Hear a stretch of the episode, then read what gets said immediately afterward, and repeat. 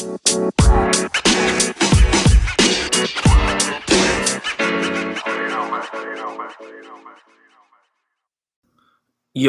what is going on, guys? It is James Lockery of the Everything Cavaliers podcast. Uh, yeah, we all know what happened, and this is this is tough. It's really tough. It's something unthinkable, and just something that nobody can believe that can believe it really happened. I mean, such an icon just gone so soon. Like I never understood when, or this is the first time where like a celebrity has passed.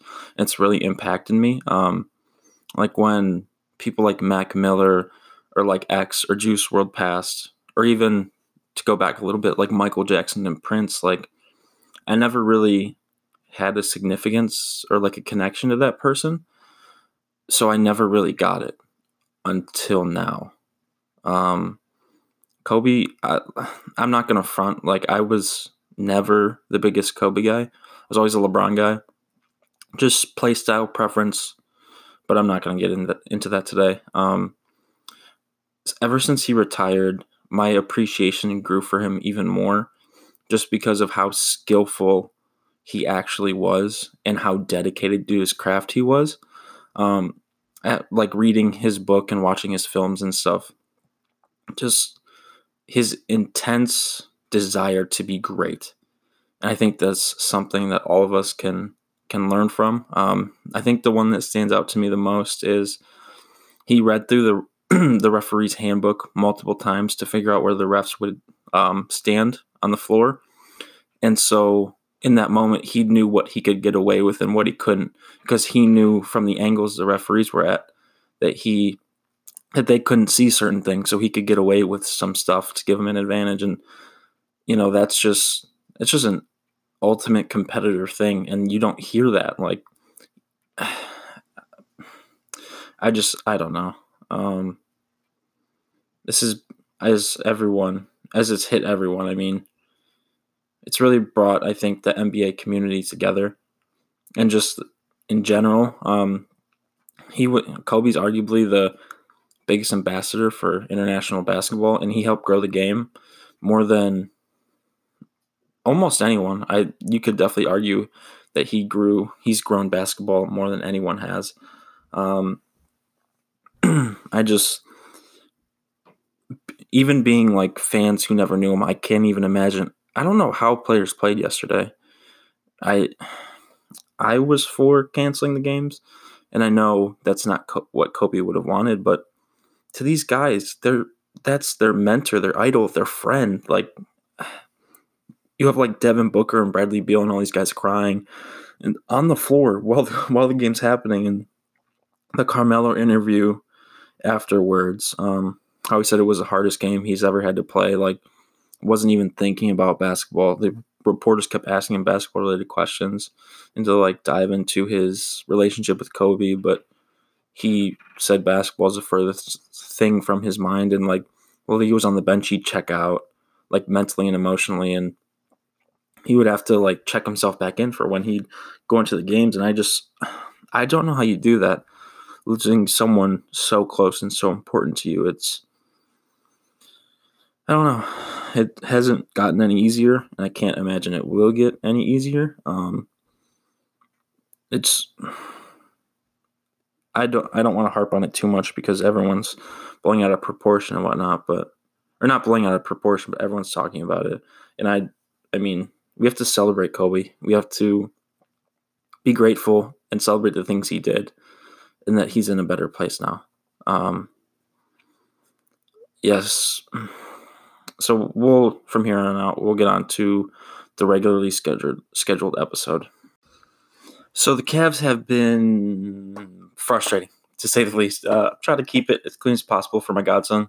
Shout out to you, Jameson. But um, losing the last seven, uh, it feels like so long ago that we played Denver and just that that great win where the young backcourt led us against one of the best teams in the Western Conference, and that feels like so long ago. Um, I it's just so like I said, I can't say anything other than frustrating. Um, I I think the most annoying part has to be the effort. Like there just seems to be very little a lot of the time. And it's a team who doesn't have the defensive talent anyways.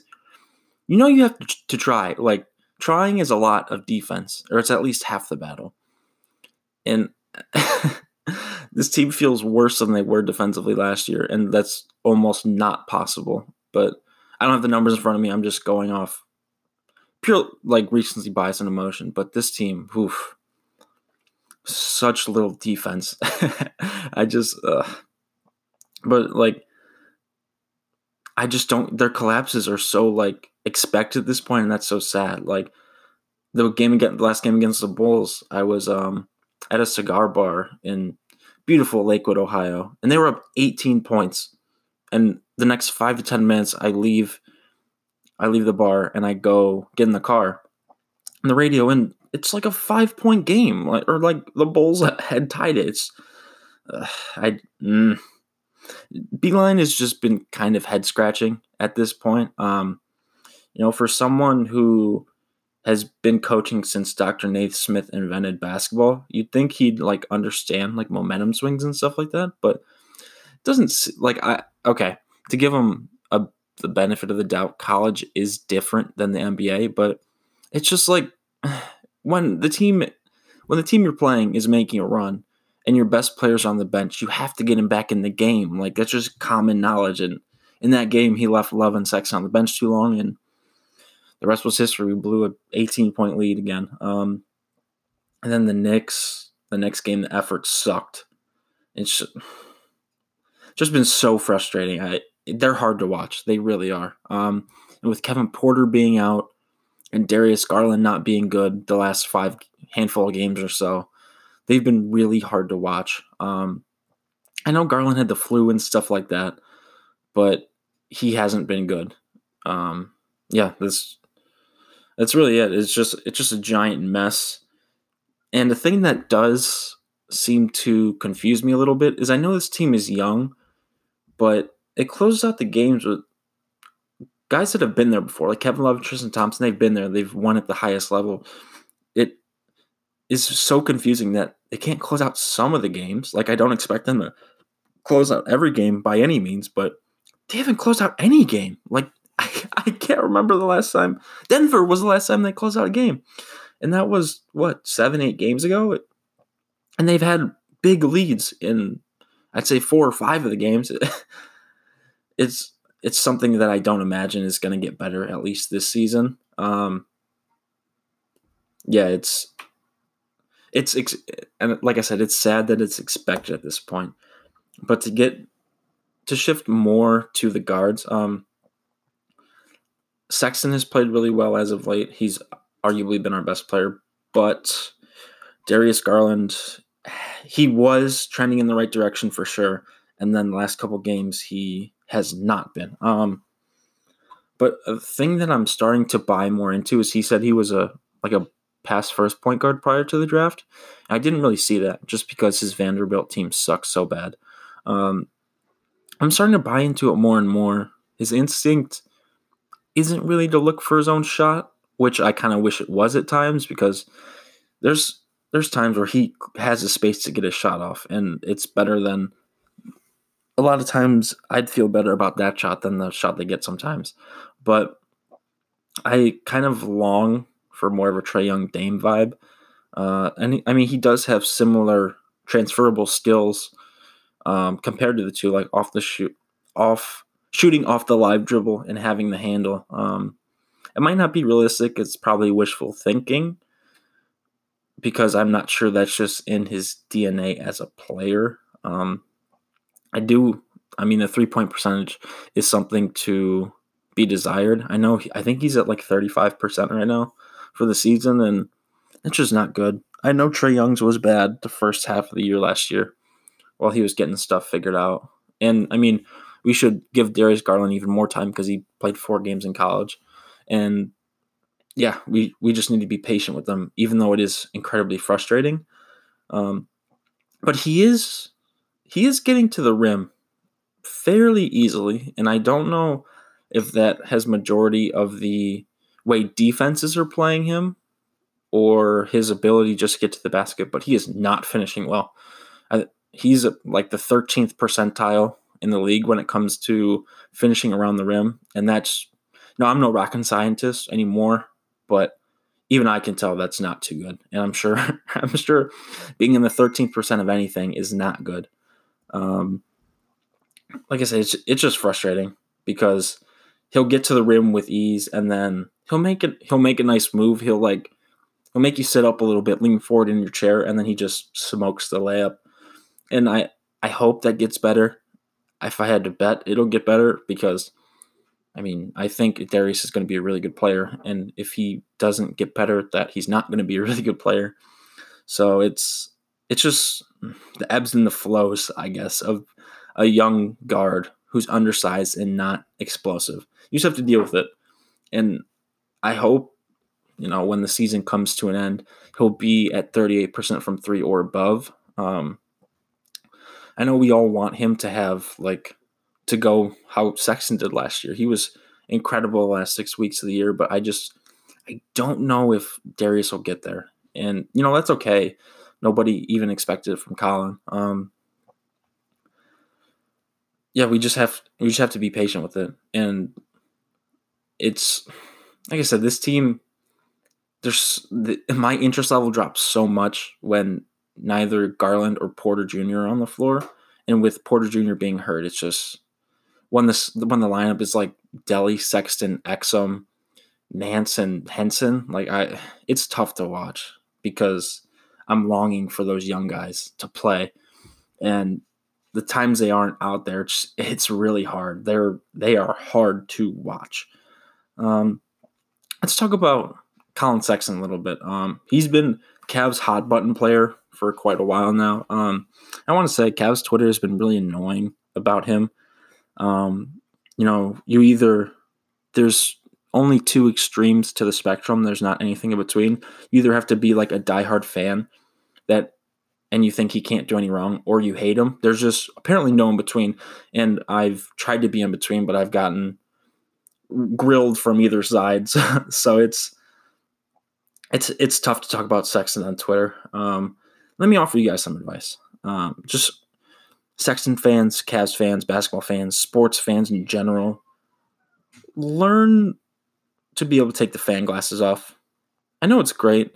I know emotion and subjectivity is awesome. But learn to be objective. Learn to learn to analyze how your eyes tell you. Like he's Colin's a good player. He can get to the rim, he can score, but he can't pass. Even though last game I will admit I did tweet it out that his passing has been surprisingly good as of late. And hopefully that continues, but in his career arc, he is not. He couldn't hit an open guy if there was no defenders on the floor. And sure that's hyperbole, but it's it's just true. He, he hasn't been a good passer, and that's okay. Um, and nobody wants like garbage takes that evoke emotion and have no sub- substances. National media anyone who listens or reads listens to me or reads um, my Twitter and I babble about Sexton, um, you know, I think he's a solid NBA player, but he has glaring flaws. It's does it mean I think he's going to be an all star every year? No. Does it mean I despise him and want him to be traded? No, of course not. That's that's just silly.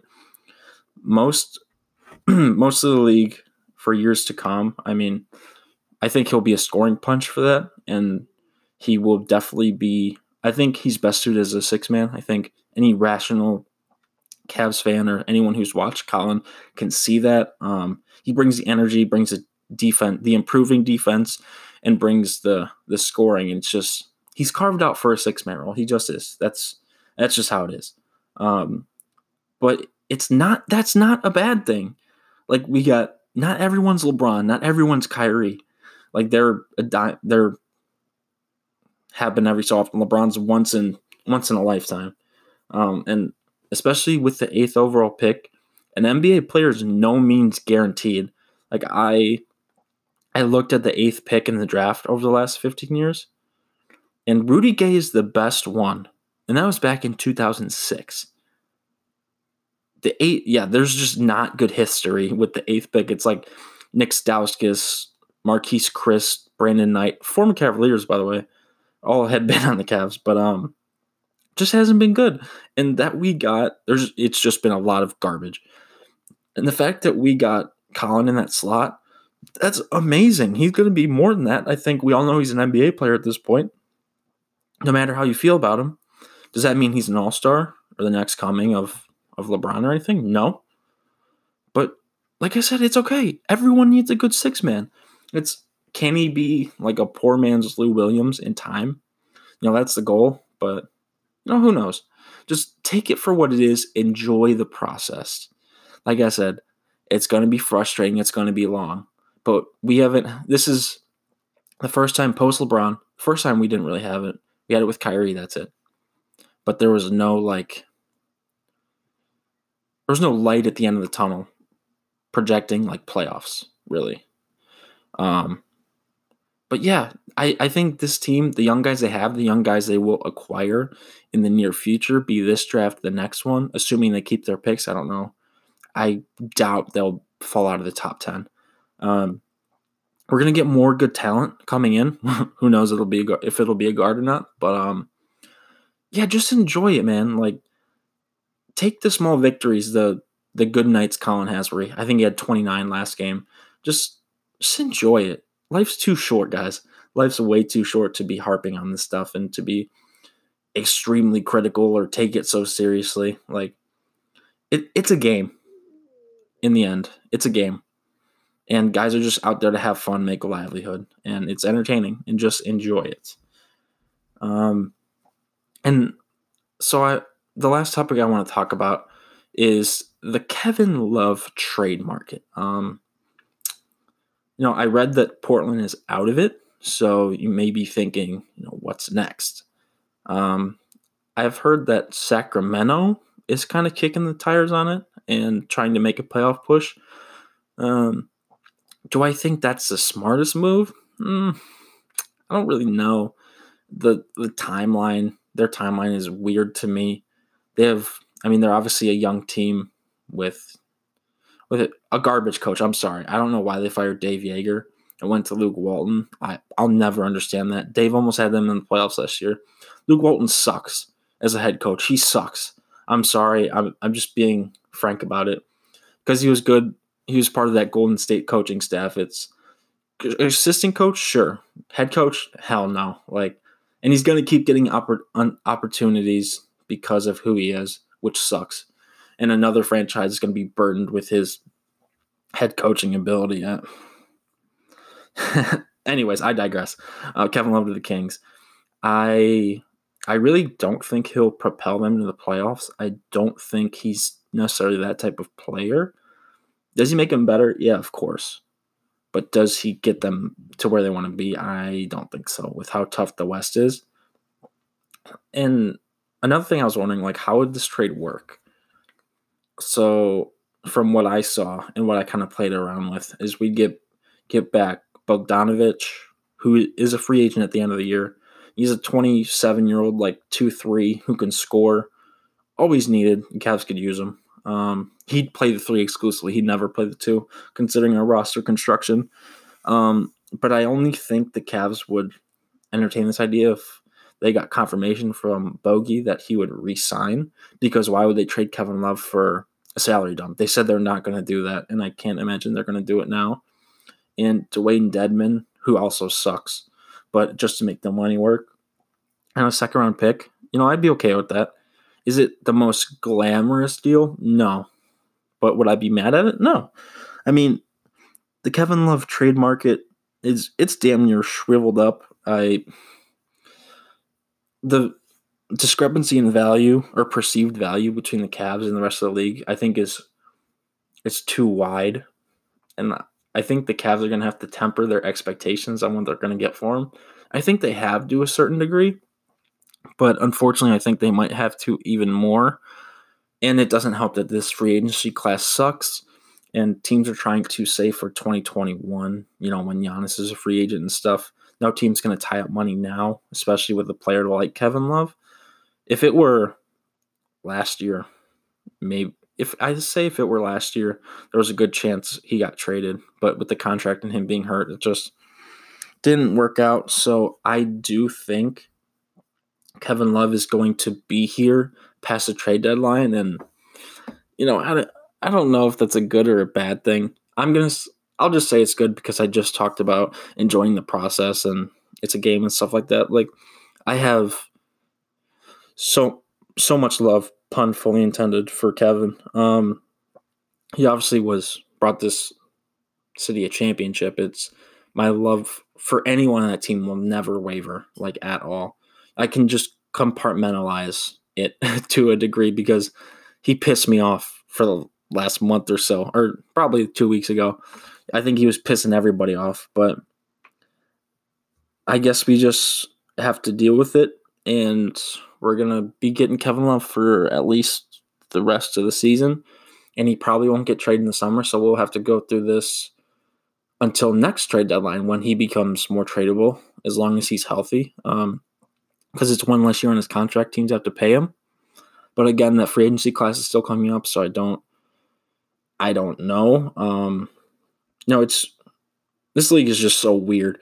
It's weird. Nobody knows what's ever going to happen. So I'm not even going to try and speculate on what could potentially come of this whole situation. Oh, another thing, going back to the Kings, how they benched Buddy Hield for Bogdanovich. I mean, shoot, if you guys want to send Buddy Hield our way, I wouldn't be mad. I know, I know he's another undersized guard, but he'd be the best player on our team by a long shot, I think. Dude can score, dude can shoot. It's I I'd welcome it, even though we'd have eight million guards as we already do. But again, we're just trying to acquire talent at this point. I don't think you necessarily have to worry about fit yet. Um, I think it all depends on who. It'll be really telling on who they go with in the draft, depending on where they fall. Um, because if they're at number one, I definitely think they should go Anthony Edwards, even though he's a he's another guard. He's a two, but he's just, I think, in my opinion, the best player in the draft by a long shot. Um, his just shot creation and offensive ability and defensive potential. He's shown that he's a good on ball defender. It's just, I don't think anyone in the class is super close to him. And I think he'll be, he projects, I think, to be like a Donovan Mitchell type type player. Um, a scoring two guard who could pass a little bit, play a little bit defense, is kind of bouncy, and and may take some bad shots, lower efficiency, but he's a good scorer regardless. So you just got to live with it. Um, and then, I mean, I've heard a lot of James Wiseman amongst Cavs fans, and on paper, sure, great. He's a 7'1", 250 pound big who can who he moves well. You know, he can block some shots. But that's, I mean, the physical stuff is there. The on paper, tangible stuff is there. Like you, you can't deny it. But he's not really good at anything other than that. Like he can't shoot, he can't defend, especially in space. He's not a great. He's not a really good passer. Um, like I say, he, he moves well and can block shots. So if the Cavs have like eight somehow, then sure. But I have a lot of guys higher on my list than James Wiseman, especially as I've read more into like NBA draft Twitter.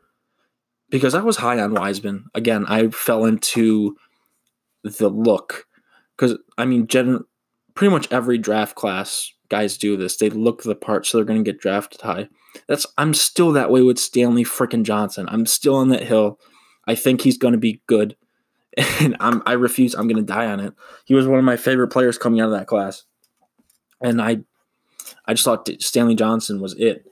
I didn't think Jaylen Brown was it. I thought it was Stanley Johnson, but clearly I was wrong, and I'm not willing to accept that. You can't tell me otherwise. Stanley Johnson will be good. You heard it here first. But and even like with this last draft and Cam Reddish, like there are such mixed reports. Like to the to the naked eye, like he looks the part, silky jumper. He's got some moves, you know, and he has he makes the highlight plays that like wow like paul george holy crap but you know the experts didn't really like him obviously for pretty clear reasons i gotta give him give him credit though the last like seven games he's been good but that's just a small sample size um sorry that was that was a tangent that was kind of all over the place. But I'm out on Wiseman at number one. it basically the uh, the whole point of that. Um, like I said, at seven or eight, sure, but he's a less skilled like Marvin Bagley, and Marvin Bagley isn't exactly lighting up the league. So yeah, take. I mean, if you don't want to take my word for it, read anyone or most people who, you know, talk and write about the draft. Uh, Trevor Trevor Magnotti at, at Illegal Screens on Twitter is really good. He's one of the people I go to the most for like draft stuff. I read his stuff a lot. Um, yeah, the this re, this renaissance, sorry, is going to be really weird, and hopefully they draft smart and whatnot. So yeah, okay, I'm I'm done rambling. Um, basically, yeah, yeah, I'm done. So look forward to young guard play and more passive aggressive actions and cryptic IG posts from Kevin Love. Uh, yeah, okay, okay, I'll wrap things up there. Thank you guys so much for tuning in to today's episode and listening to me rant the whole time about nothing. Um, you can find me on Twitter at James underscore Lockery7 or at underscore everything Cavs. I'm really active on there. I tweet multiple times a day from the Cavs account more so than my personal one. Um, tweet me or message me if you agree, think I'm an idiot, or just want to discuss like anything else. Um, I I love to talk. Anyone who knows me knows that. And until next time, this is James Lockery of the Everything Cavaliers podcast signing out.